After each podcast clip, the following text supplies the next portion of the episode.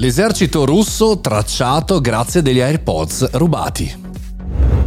Buongiorno e bentornati al Caffettino Podcast, buon inizio settimana, sono Mario Moroni e come sempre ogni giorno alle 7.30 mi trovate qui davanti alla macchinetta del caffè virtuale per parlare con voi di tematiche che ci possono interessare noi professionisti, imprenditori e perché no studenti. Oggi parliamo di una news tech, di una news che ha anche a che vedere moltissimo con l'attualità perché ne abbiamo parlato in passato di come le funzionalità eh, tecnologiche possono aiutare o mettere in difficoltà gli stessi conflitti internazionali, insomma come sapete eh, Google ha sospeso la funzionalità traffico di Google Maps per evitare di aver rintracciati i civili che si spostano dall'altra parte eh, del paese, ma, ma, ma anche l'esercito russo può essere in qualche maniera tracciato. Ne ha parlato Vitaly Semens al Times, il cittadino ucraino proveniente dalla città di Ostomel, è riuscito in qualche maniera a beffare i russi che prima erano riusciti ad entrare a casa sua, a rubargli, a saccheggiare la casa e chiaramente rubare anche gli AirPods.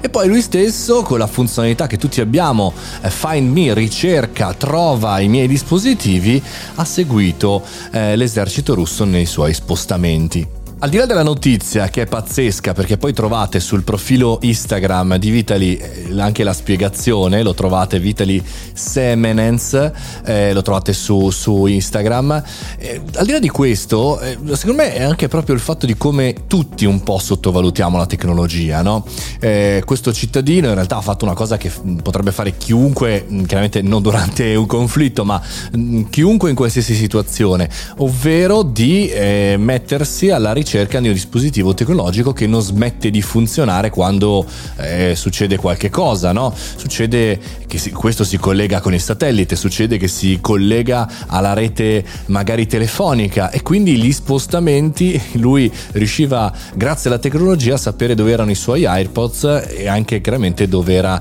l'esercito russo. Quindi sottovalutiamo un po' tutti, anche quelli più tecnologici, quelli più addetti ai lavori e anche quelli che fanno una guerra eh, nel, nella nostra Europa. E poi c'è la cronaca dietro a queste notizie, la cronaca è che secondo tantissime segnalazioni fatte anche al New York Times, al Times, trovate tutte le testate internazionali molto su queste notizie di diciamo saccheggi fatti su misura, la lista della spesa diciamo così di eh, soldati russi in Ucraina con computer, monopattini e altri beni tecnologici. Ora è il caso chiaramente di fare una riflessione molto ampia, noi ci occupiamo solamente di tecnologia, ma come in realtà ogni tanto sembra di essere negli anni 90 e ogni tanto quando riconosciamo la tecnologia di essere negli anni 2020 e passa, visto che siamo nel 22. Insomma, sembra sempre di vivere in due mondi paralleli, due realtà parallele, una tecnologica e una molto molto analogica e anche un po' banalotta, un po' provinciale, un po' troppo fisica da miei punti di vista. Staremo a vedere quello che succede, chiaramente non tutti i giorni vorrò parlare del conflitto, ma questa ci tenevo.